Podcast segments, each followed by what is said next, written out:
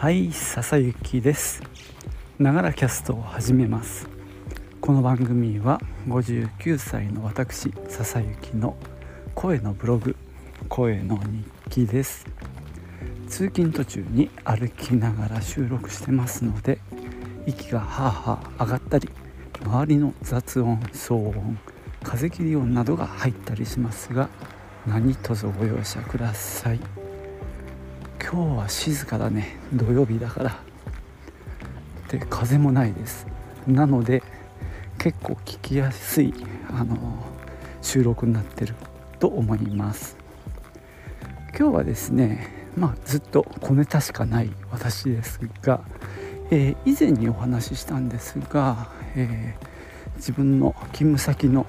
店が、まあ、有料のあのプレイルームっていうのをあのやってましてそれをね、まあ、コロナもうそろそろ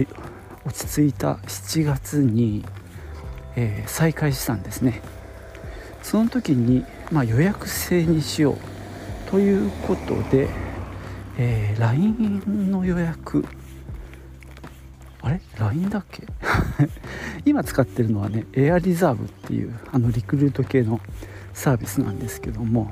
それの使い勝手についてちょっと、えー、ご報告しようと思います。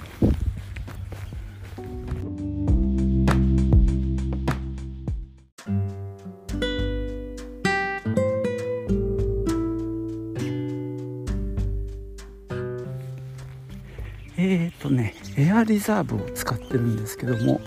まあ、今のところね大きな問題はなくまあ、むしろあのだいぶ慣れてきて快適に使えています、まあ、これねあの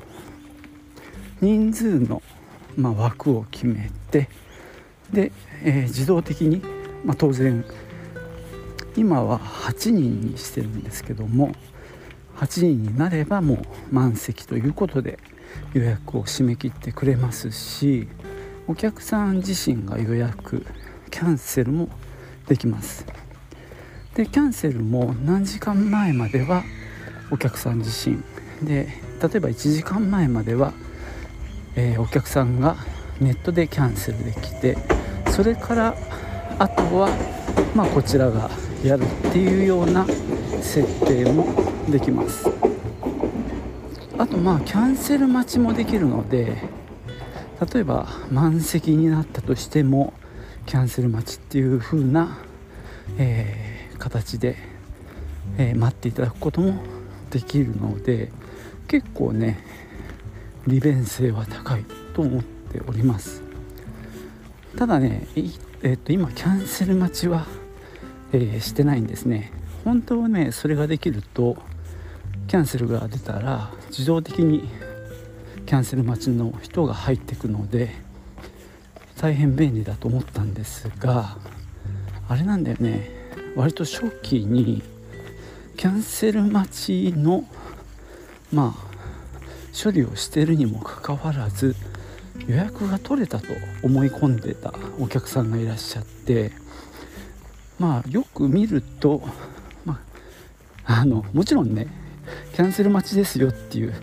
ウェブ上での画面でも出てくるしメールの方にもそう書いてはあるんですが何て言うのかなそれをすごく強調できてるわけではないのでまあ思い込んでる方は予約取れたと思っちゃってる人にとってはメールも来たし予約取れたって いう風になっちゃうので結構これがねそういう人が割と最初の頃にいらっしゃった時点でちょっとこれはあの怖いなと。こんな方がね何人もいらっしゃると大変なのでお客さんもがっかりしちゃうしね。なのでキャンセル待ちはもう最初の頃にやめました。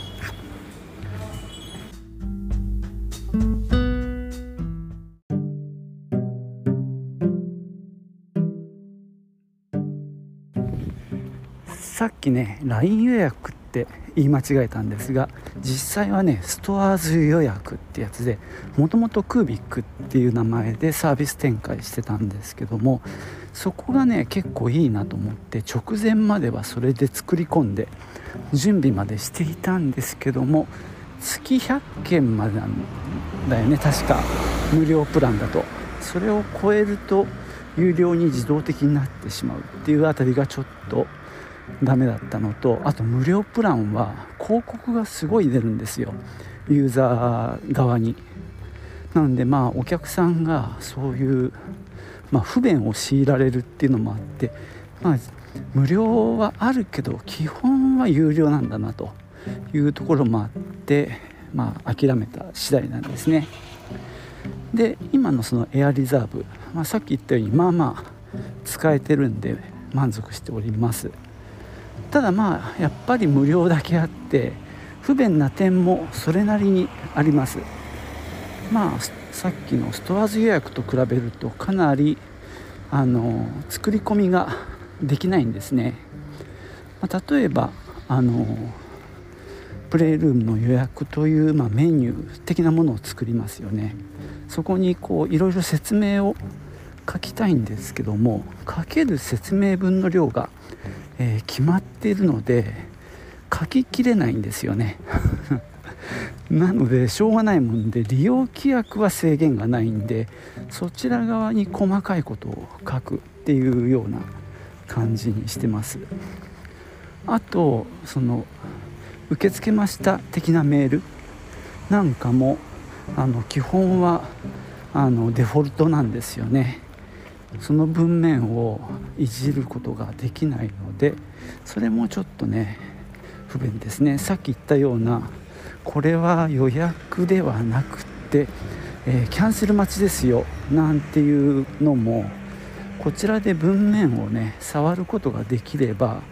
あのー、もうちょっとね伝わるように書けるんですけどもその辺りは全く触れません。まあ、ここはちょっと残念ですがまあ無料だからっていうのでね仕方ないとは思ってますけどね、まあ、その辺りがねストアーズ予約はメールの文面なんかもいじれたのであとまあそのメニューの内容なんかも結構しっかり作り込めたんでねその辺りはやはりあちらの方が良かったかなと思ってますがまあないならないなりに工夫してやってはいます。まあ、あと例えばですねえー、っと1名では予約できないんですよ。あのうちのルールとしては。あの親子で利用してもらうっていう前提なのでまあ最低でも2名なんですが例えば1名での予約は不可っていうような制限はできないです。まあ、これはねストアス予約は根本的に違ってたんで比較できないんですけどね、まあ、そういったあたり。あとまあ予約を例えば1ヶ月分作っておいて、まあ、途中で定員増やそうか。6から8人増やす。なんていうのはエアリザーブはねあの全ての枠を手作業で変える必要があったりします。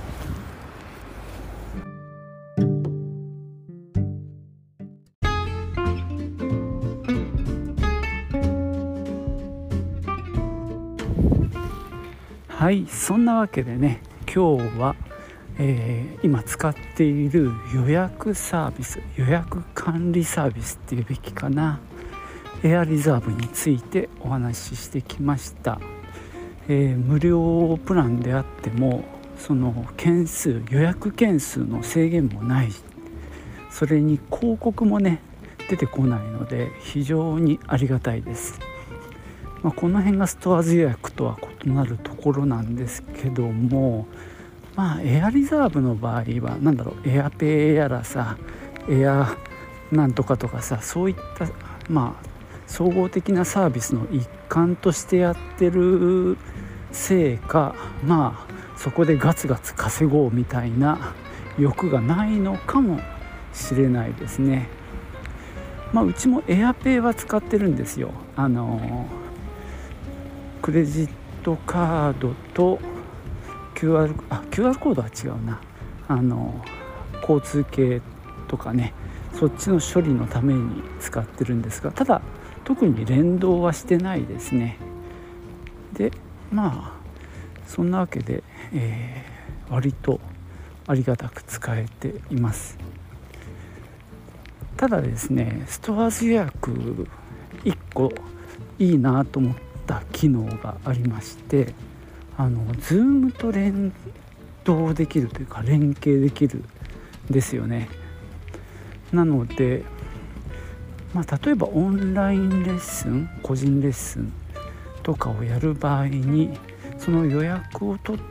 た時点でそのお客さんに多分 Zoom の URL を発行してくれるみたいな機能が確かあるんですよ。それねいいなと思っていて、まあ、うちの業態の場合は、まあ、オンラインレッスンというよりは例えばうんオンラインで、まあ、商品の説明とか相談に乗るとか、まあ、そういった用途に使えたら面白いかななんて思ってます。それならね月に100件はいかないと思うのでまあそれと、まあ、例えばそれを有料にしてうんと確かストアーズの場合は支払いと連動できたと思うんですよね。そしたらまあそこで支払いも済ませちゃってそういった、まあ、相談に乗る。まあ うん机上の空論かな。割と電話でね相談に乗るっていうことはしょっちゅうやってるんですけどもまあそれをちょっとなんだろう有料にしてまあ Zoom でオンラインでしかもまあ電話代もかかりませんからね。ただまあお客さんにはその分のなんだろうちょっと課金してもらうみたいな仕組みができたら面白いかな。その時はねストアーズ予約の Zoom 連携は非常に有力ですね。それなしでやるのはちょっとしんどすぎますよねあのまあそのお金の回収の件もあるし Zoom の場合はさわざわざ Zoom のが管理画面に入って、えー、ミーティングを1個作ってでそのまあなんだろうメール予約メールを飛ばすみたいなのを Zoom の管理画面上でやんなきゃいけなくなるのでまあ結構あれ俺嫌いなんだよね実は。まあ Zoom のウェビナーなんかを何度もやってきてるんですけどあの管理画面が使いにくいしね。なんかあんまり好きじゃないのでもしねそれが連携できてそうやってお客さんが申し込むと自動発行みたいなことができるんであれば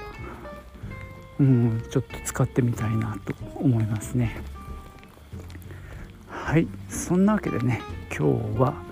まあ、予約システムのお話をしてきました。